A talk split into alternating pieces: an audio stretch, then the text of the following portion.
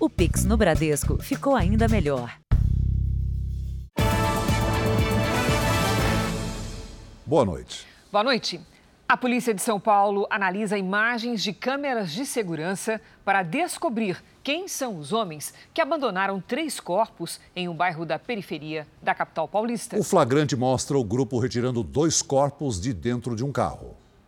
Era por volta das duas da manhã desta sexta-feira. Dois carros passam pela rua. Um deles estaciona e duas pessoas descem. O motorista anda em direção à esquina para ver se ninguém se aproxima enquanto o outro homem retira os dois corpos que estavam no banco de trás do veículo. 20 segundos depois, eles saem. Na mesma região, um outro corpo foi encontrado algumas horas depois, próximo à represa Billings. Todos, do sexo masculino, tinham as mesmas características. Estavam enrolados em lençóis e sacos plásticos. A polícia ainda investiga se um outro corpo, abandonado ontem na mesma região, tem alguma relação com os corpos encontrados hoje. O que se sabe até agora é que todos tinham sinais de violência. Os investigadores acreditam que os casos podem ter relação com o crime organizado. O número de trabalhadores resgatados em situação semelhante à escravidão cresceu mais de 50% no primeiro semestre deste ano no país, na comparação com 2021. A maioria das ocorrências é registrada no campo, mas muitos brasileiros são explorados também nas grandes cidades. O alojamento na cidade de Iraí de Minas era ocupado por 18 trabalhadores de diversas cidades do Nordeste. Alguns dormiam em redes e colchões no chão de uma varanda aberta, dividiam a cozinha e um único banheiro. Nas últimas semanas, 207 vítimas foram resgatadas de fazendas em sete cidades de Minas Gerais. Segundo o Ministério Público do Trabalho, as pessoas atuavam na extração de palha e nas colheitas de alho, batata e café. Só no primeiro semestre do ano, quase 1.200 trabalhadores que estavam em situação semelhante à escravidão foram resgatados no Brasil. Minas Gerais concentra 25% dos casos. Em São Paulo, um outro caso. Depois de receber uma denúncia, o Ministério Público do Trabalho descobriu que um restaurante, uma avenida movimentada na zona norte da cidade, estava explorando 17 trabalhadores. Eles até moravam aqui no local em condições precárias. Em depoimento, as vítimas disseram que eram obrigadas a trabalhar até 14 horas por dia. No alojamento, a fiscalização encontrou quartos apertados, com colchões sujos. O único chuveiro estava quebrado. O chuveiro estava inoperante há mais de um mês e as pessoas não tomavam banho. Né? E, e, e, até uma questão que não é só diz respeito ao trabalho propriamente dito, é uma questão de saúde pública, é que aquelas pessoas manuseavam alimentos, etc., e, e provinham de condições de, de alojamento absolutamente indignas. O dono pagou multa, regularizou a situação dos funcionários e o restaurante continua funcionando. Para o Ministério Público do Trabalho, regime semelhante à escravidão é caracterizado por jornadas exaustivas, trabalho forçado e situações que coloquem em risco a saúde do trabalhador. O trabalho escravo pode estar muito mais perto do que a gente imagina, pode estar ali no, no, no, no nosso vizinho. Por isso que é importante que a população tenha esse, essa noção, esse conhecimento do que é o trabalho escravo é, contemporâneo e das formas de, de, de efetuar a denúncia, para que possa é, nos noticiar né, desses casos e a gente possa ali promover a investigação e a responsabilização do, dos autores. Veja agora outros destaques do dia. Polícia apreende 100 balas em casa de homem que tentou matar a vice-presidente da Argentina. Ao mês do primeiro turno, Justiça Eleitoral termina de lacrar urnas eletrônicas. No Rio de Janeiro, o policial militar é preso, suspeito de fazer segurança para a milícia. Laudo da Polícia Mineira identifica substância tóxica em petiscos para cães.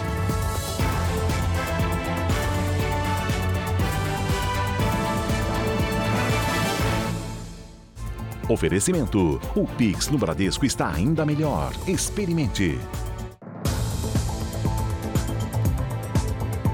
Um policial e duas pessoas ficaram feridas de raspão depois de uma quadrilha tentar assaltar bancos na zona oeste do Rio. Os criminosos usaram granadas para explodir as agências.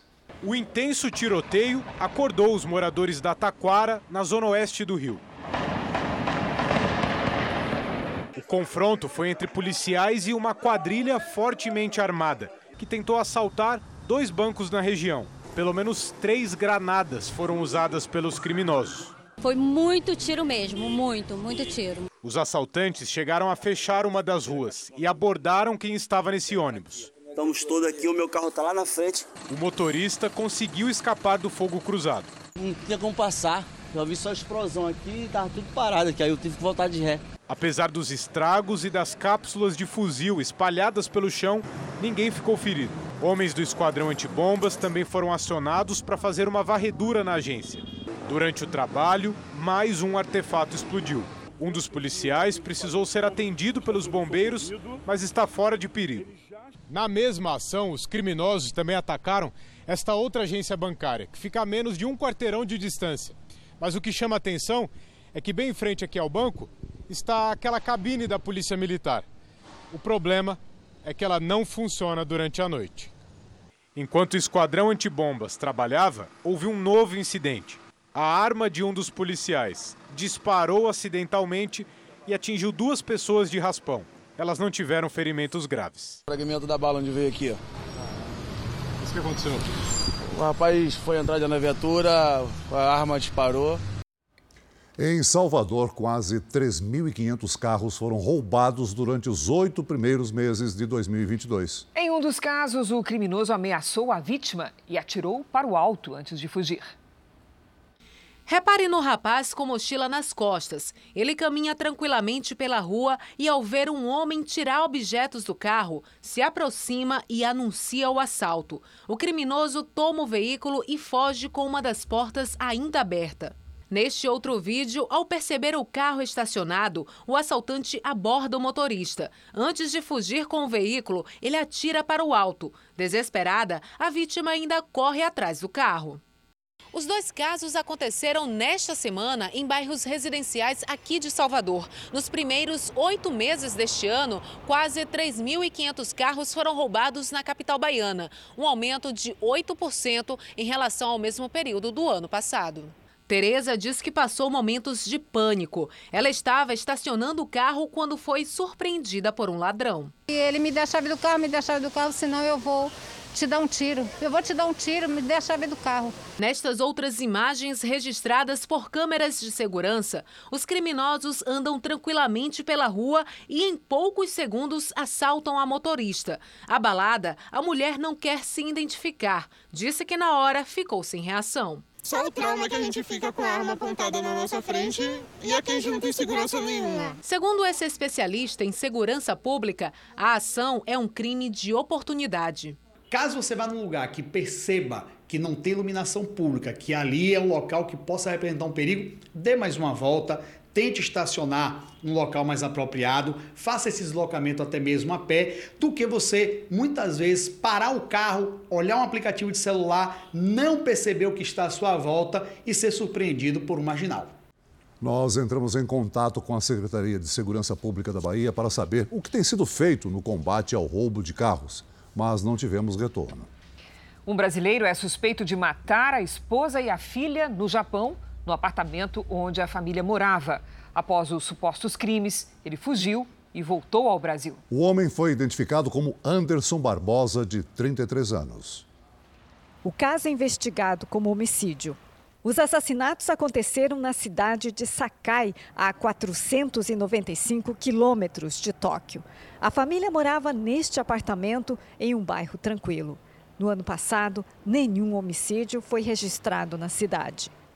Manami Aramaki, de 29 anos, e a filha Lili, de 3, foram encontradas com ferimentos de faca em um dos quartos. Segundo a polícia, o apartamento estava trancado. A arma do crime estava perto dos corpos. O marido de Manami e pai de Lili é o principal suspeito.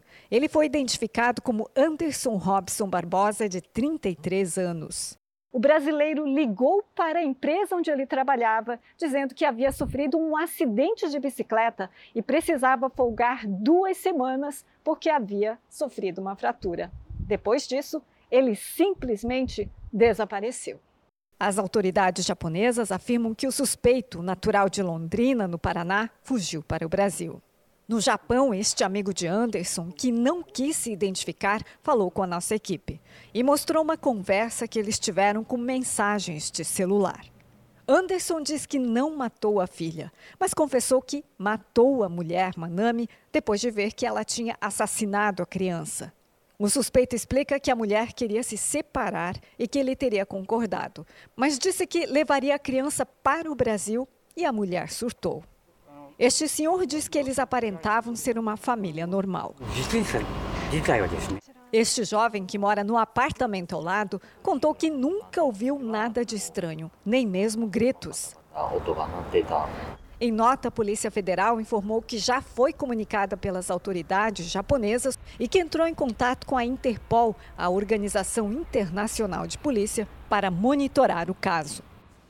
O advogado de Anderson Barbosa confirmou que o cliente está no Brasil e que já entrou em contato com a Polícia Federal para se entregar e prestar esclarecimentos.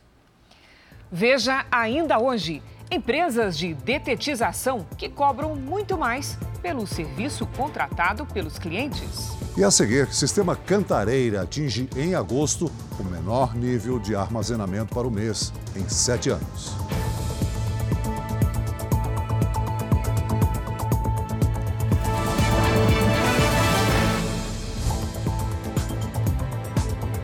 Durante o mês de agosto, as chuvas ficaram abaixo da média na região do sistema Cantareira, que abastece cerca de 9 milhões de casas na região metropolitana do país. A capacidade do reservatório já é a menor dos últimos sete anos para o período.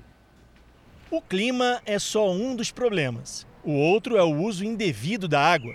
Sem chuva e sem a ajuda dos consumidores, o resultado é o maior reservatório de água de São Paulo em estado de alerta. É o que mostra um levantamento da Companhia de Abastecimento de Água de São Paulo, a Sabesp. O Cantareira fechou o mês de agosto com um nível de água 20% abaixo do ideal para essa época e já preocupa as autoridades. O sistema Cantareira opera hoje com 32,7% da capacidade. Isso significa que o reservatório tem menos de um terço da água que comporta. É o menor nível dos últimos sete anos para esse período, de agosto e setembro, que também é um dos mais secos por aqui. E a previsão de chuvas para os próximos meses não é muito animadora. A falta de chuvas no sul e no sudeste pode ser explicada pelo fenômeno climático Laninha, que deve permanecer até o final do ano ele provoca um clima de extremos, com estiagem nessa área do país e temporais no norte e no nordeste. De acordo com o Centro Nacional de Monitoramento e Alertas de Desastres Naturais, o CEMADEM, houve chuvas abaixo da média em todos os meses do ano.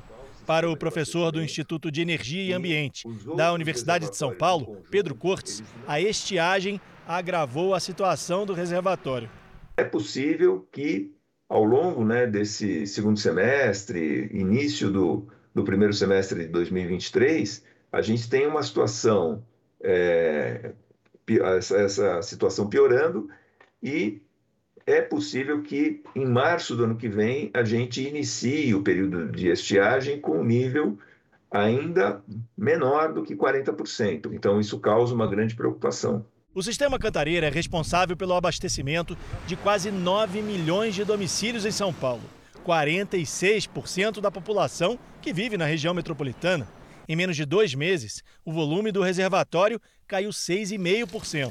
A queda brusca no nível do Cantareira fez a Sabesp, que monitora os mananciais, emitir um alerta para que a população use a água de maneira consciente. A população pode colaborar usando água de forma racional e consciente, não exagerando, não desperdiçando. É a prevenção individual para evitar que a água se torne ainda mais preciosa. E a capital paulista teve a tarde mais quente deste inverno, com 30 graus. A cidade entrou em estado de atenção por causa da falta de umidade no ar. A previsão do tempo hoje é com a Mariana Bispo.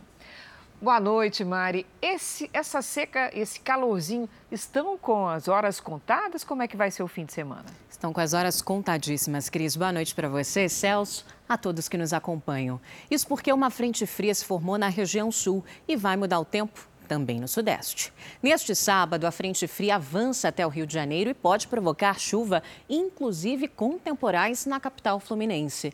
No centro-oeste e no interior do Nordeste, nada de mudanças. O ar seco predomina e há alto risco de queimadas. No sul, o ar polar derruba as temperaturas mais uma vez. Na fronteira com o Uruguai, o sábado amanhece com geada.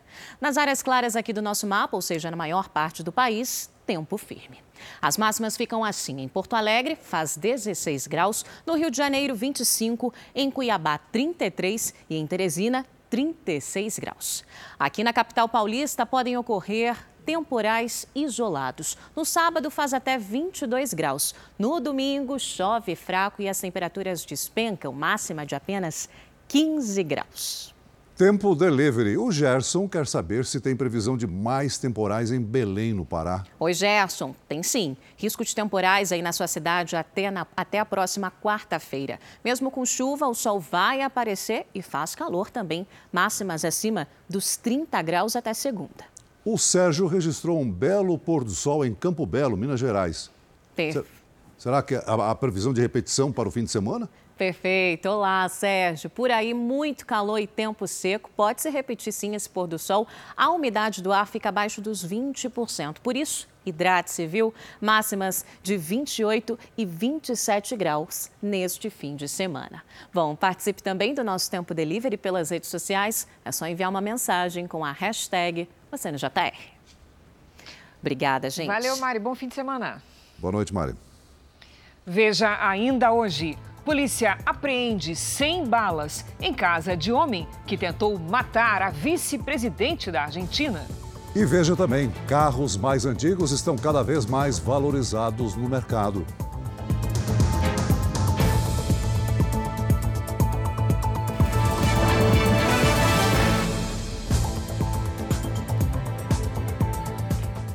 Exatamente um mês do primeiro turno das eleições, o Tribunal Superior Eleitoral terminou hoje de lacrar os sistemas que serão utilizados pelas urnas eletrônicas. A etapa garante ao eleitor que o voto registrado será computado de forma segura. Lacrados de forma digital e física, os sistemas que serão utilizados nas urnas foram armazenados na sala cofre do tribunal. Segundo o TSE, equipes de especialistas da Universidade de São Paulo e das Forças Armadas, além de representantes do Ministério Público, acompanharam o processo. Não há nada, nada, absolutamente nada de secreto na Justiça Eleitoral. A única coisa secreta e sigilosa é o voto é do eleitor, que a Justiça Eleitoral é, garante é, que isso ocorrerá.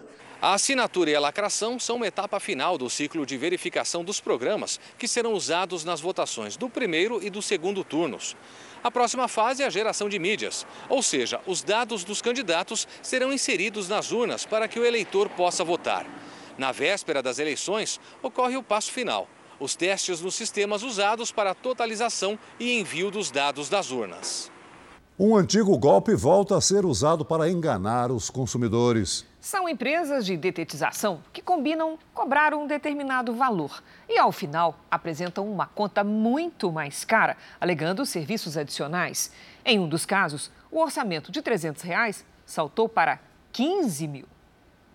Tudo começou com as formigas na cozinha. Até que o dono da casa recebeu a ligação de uma empresa de dedetização oferecendo o serviço. Pedindo que viesse fazer um orçamento. Né?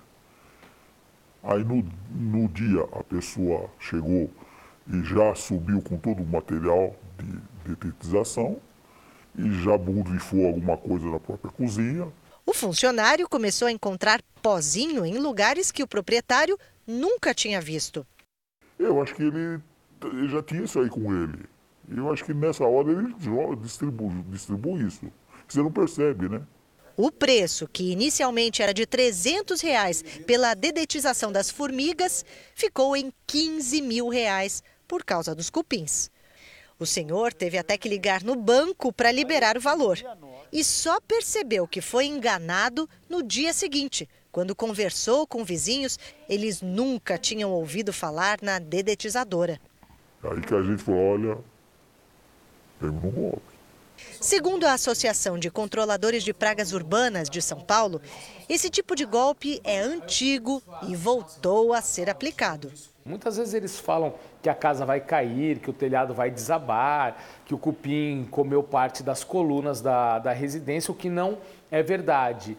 Uh, e aí, nesse desespero, a pessoa acaba concordando em fazer o serviço. Muitas vezes, os dedetizadores cobram por litro de produto utilizado no serviço. Eles dão um valor estimado no início e depois dizem ter usado muito mais do que imaginavam.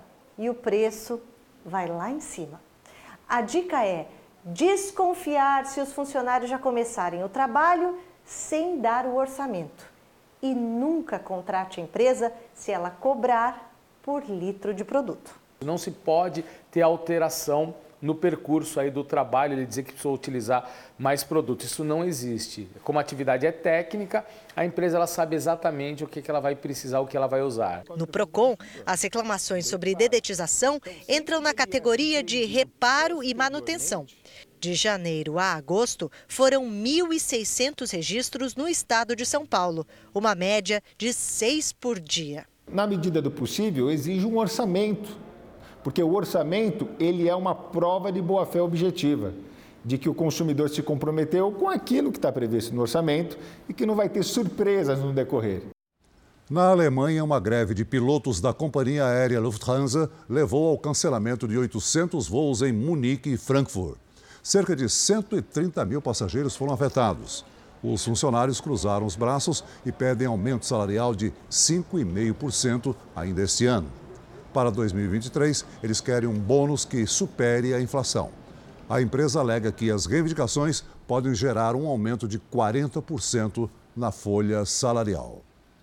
Veja ainda hoje a agenda dos candidatos à presidência da República nesta sexta-feira. E veja também: a polícia prende PM suspeito de fazer escolta para milicianos.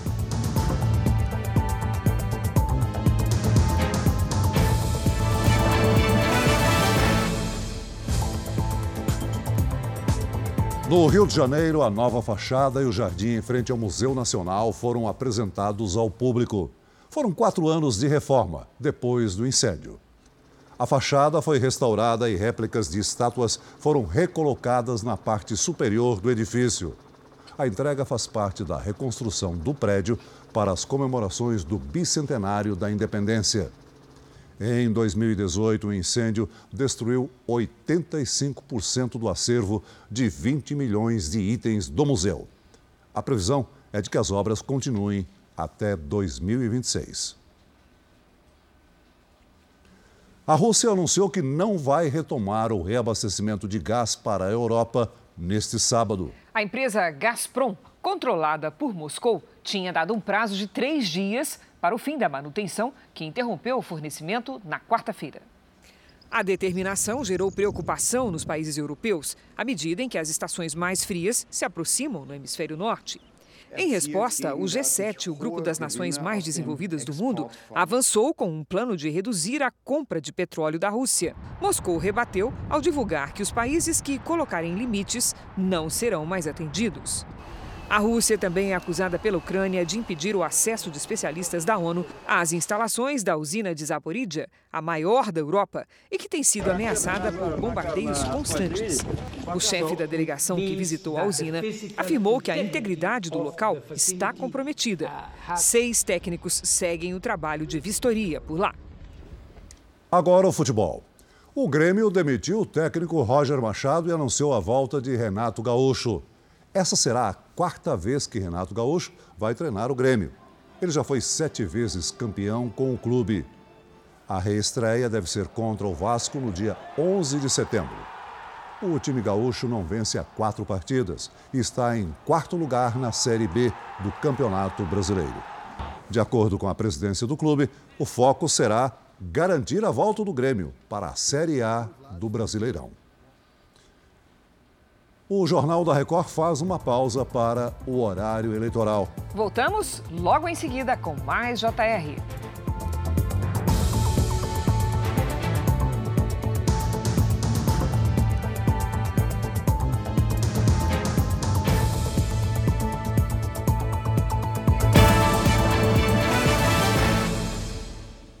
O Jornal da Record está de volta.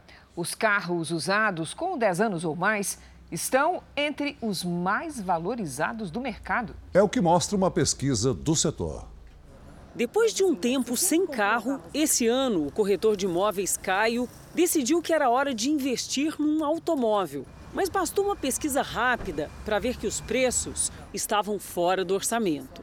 Quando eu vi o preço novo, eu achei que ia ser impossível comprar um carro. Partia de 70, 75 mil reais. Depois de algumas semanas de procura pela internet e em lojas físicas, ele encontrou esse modelo, popular, mas completo, com ar-condicionado e vidro elétrico, modelo 2007 e com valor que se encaixava no que ele tinha. Essa saiu por 25, o vendedor falou que era 26,900, mas eu também sou vendedor, então... Muita gente vem pegando carona nessa tendência. O bolso dita o ano do carro.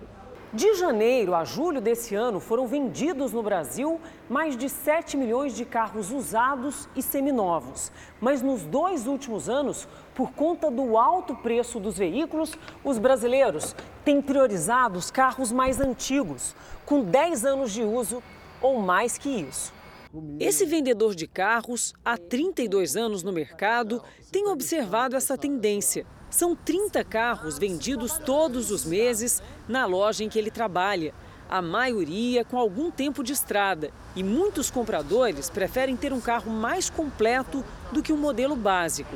Mas a experiência alerta: desconfie de grandes descontos. Ou é carro é, recuperado de leilão, que não está no anúncio, ou é golpe. Ninguém vai, vai vender um carro 20, 30 mil abaixo com o mercado de seminovos superaquecido. A última pesquisa da Federação Nacional dos Revendedores de Veículos, a FENALTO, mostra que, embora a grande explosão da venda de usados tenha sido registrada no ano passado, de junho para julho desse ano, em números absolutos, o crescimento ainda foi significativo entre os carros mais antigos, mais de 18% em apenas um mês, de 363 mil veículos em junho para quase 430 mil. Esse é, movimento que teve agora com a pandemia, com a falta de veículos de zero quilômetro por conta da falta de componentes, pressionou os preços dos veículos usados. Agora, no segundo semestre, o aumento real de preço vai ficar mais modesto, mas mesmo assim ele vai ficar valorizado.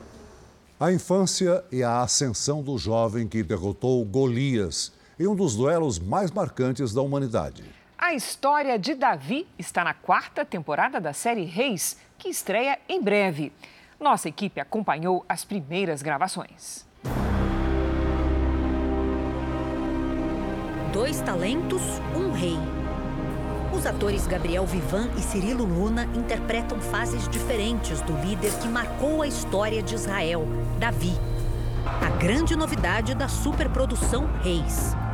O Gabriel Vivan vai interpretar Davi jovem e o Cirilo Luna vai ser Davi na fase adulta.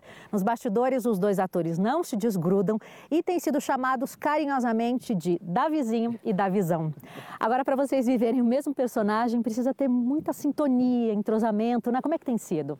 Ah, tem sido maravilhoso, Dri. A gente se conheceu no finalzinho do ano passado, né, dezembro mais ou menos, e essa troca começou desde lá e vem né, se intensificando cada vez mais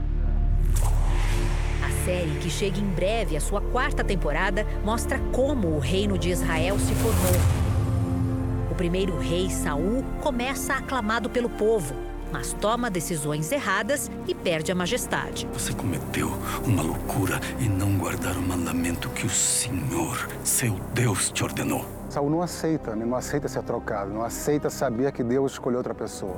A rejeição de Saul vai abrir o caminho para um novo escolhido, Davi, um homem lembrado até hoje pelo seu coração puro, amor e fidelidade a Deus. Quem é o Davi na fase jovem? Como ele é? O Davi na fase jovem é uma, uma, um adolescente diferente de qualquer outro que a gente pode imaginar. Ele tem uma conexão muito grande com Deus, que já vem de natureza dele, já é uma coisa que nasceu com ele. E por ele estar conectado, ele age e pensa de maneira diferente daquelas que a gente imagina que uma criança ou um adolescente vai, vai ter, né? O interior de Minas Gerais foi um dos cenários escolhidos para mostrar a conexão de Davi com a natureza. Antes de ser rei, ele era pastor de ovelhas, cuidava do rebanho do pai. E esse é exatamente um dos desafios do Gabriel Vivan: cuidar dos animais. Mas os desafios não param por aí. Afinal, ainda jovem, Davi já exibia muitas virtudes. Era um exímio arpista, tocava harpa como ninguém. Era reconhecido em Belém por tocar harpa, né? Ele, ele veio com essa demanda de Davi ser um músico, Davi é um artista, Davi é um poeta, ele escreve. Davi é afetuoso e também cheio de coragem, um guerreiro diferenciado. Vê que Davi matou um leão, que Davi matou um urso e depois ele mata o Golias.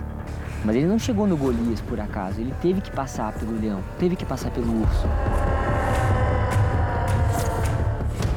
O ator Edson Fieschi interpreta o pai de Davi, Gessé.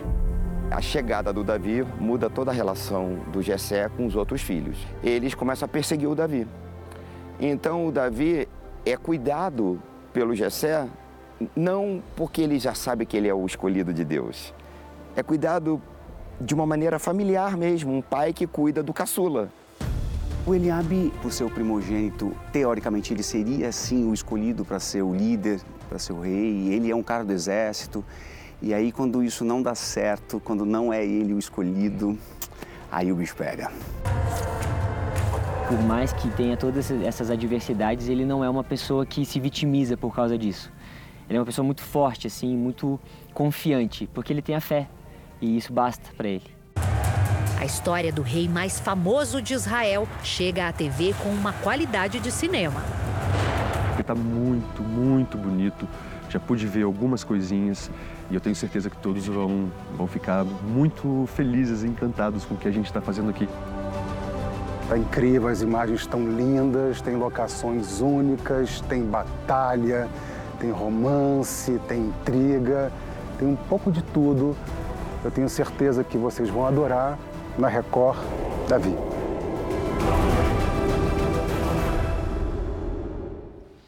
O laudo da Polícia de Minas Gerais aponta a presença de uma substância tóxica em um petisco para cães. Nove animais teriam morrido depois de ingerir o produto. O Ministério da Agricultura determinou que as marcas suspeitas sejam retiradas do mercado.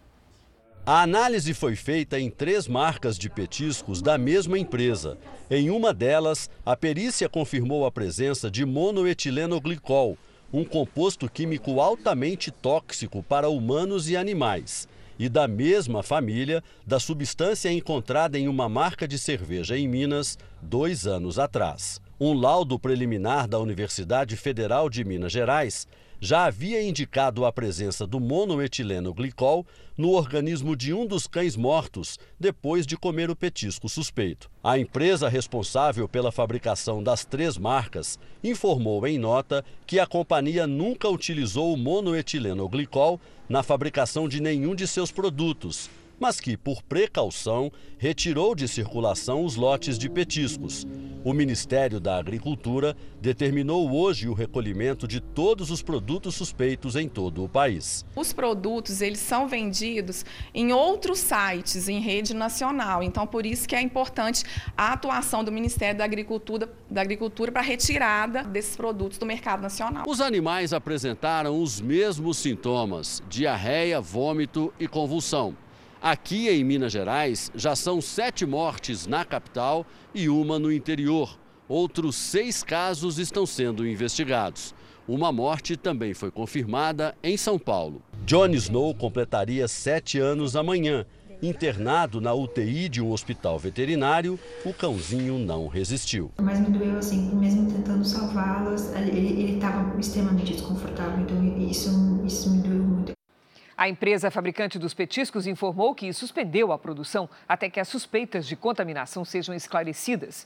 E no portal R7 você encontra detalhes sobre o fabricante dos petiscos caninos e os lotes que estão sendo retirados do mercado.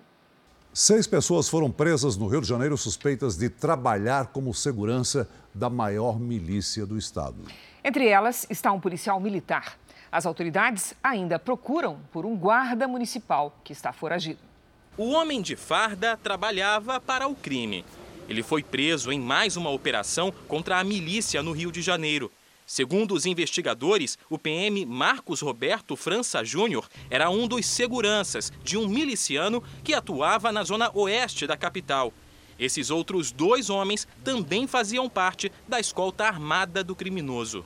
Tem ali um grupo muito fechado, onde a confiança predomina entre os criminosos, que desempenham ali toda aquela função de esconder as armas e de garantir a fuga do 01 deles. O agente público que protege o miliciano aparece nessas imagens em maio desse ano, em frente a uma boate na Barra da Tijuca, zona oeste do Rio.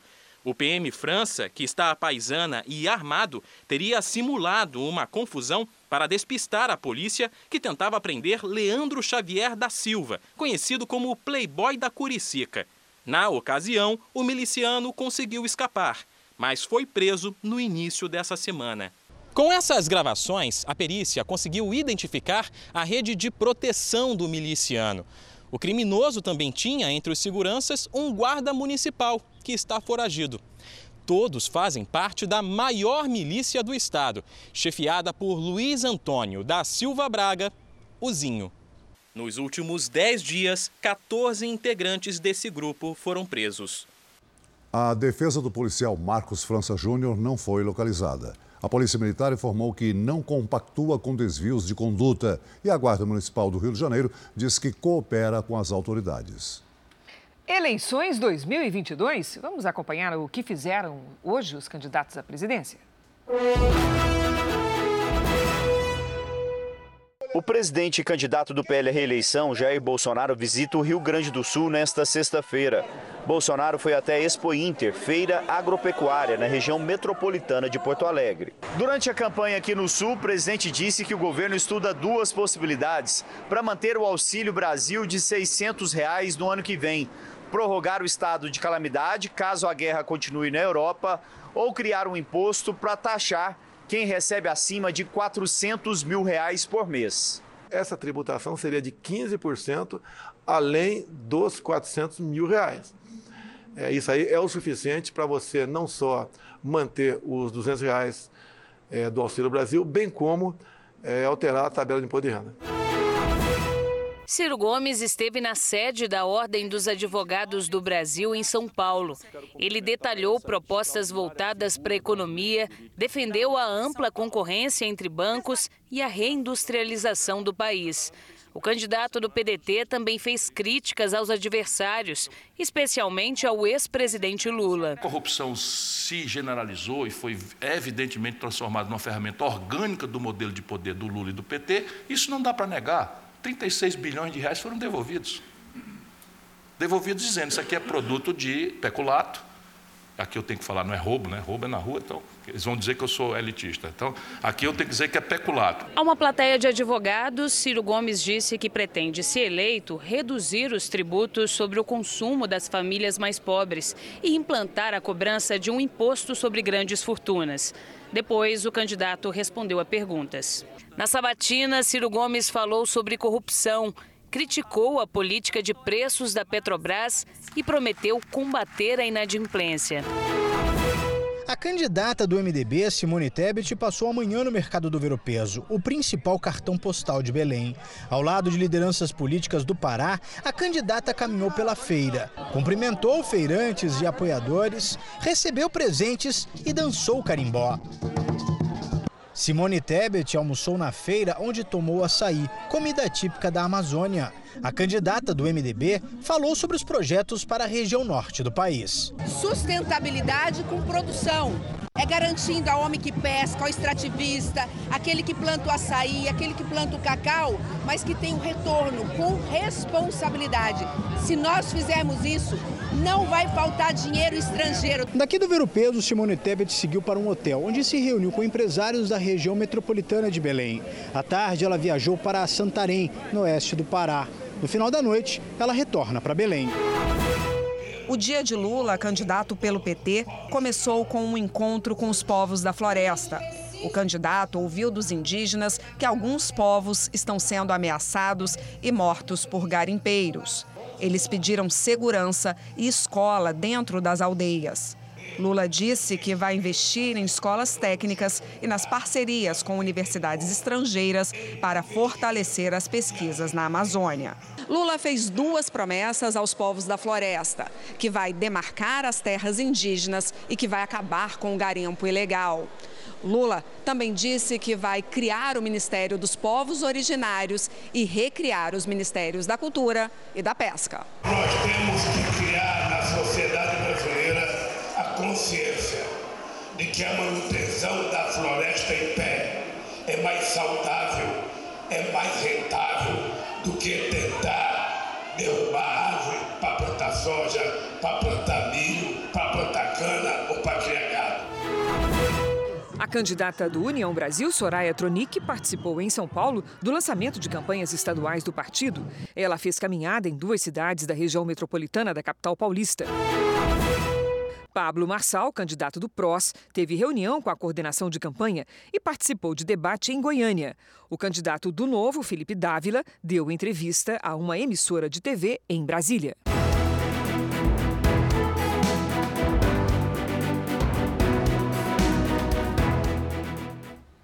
Kelmon Luiz, que substituiu Roberto Jefferson como candidato do PTB à presidência, não divulgou a agenda. A polícia argentina fez buscas na casa do brasileiro que tentou assassinar a vice-presidente do país, Cristina Kirchner. 100 balas foram encontradas na residência. O governo argentino decretou feriado no dia seguinte à tentativa de assassinato da vice-presidente Cristina Kirchner. As imagens impressionantes e assustadoras do atentado rodaram o mundo. Ela chegava em casa e saudava militantes quando teve uma pistola apontada para a cabeça a poucos centímetros de distância. A arma não disparou e o homem foi dominado por seguranças e simpatizantes da vice-presidente. Ele foi identificado como Fernando Andrés Sabag Montiel, de 35 anos. Fernando Andrés nasceu no Brasil, de mãe argentina e pai chileno, mas, de acordo com a imprensa local, vive em Buenos Aires desde 1993. Ele trabalha como motorista de aplicativo e já tinha antecedentes criminais. Em março do ano passado, foi autuado depois que a polícia argentina encontrou uma faca com 35 centímetros no carro dele.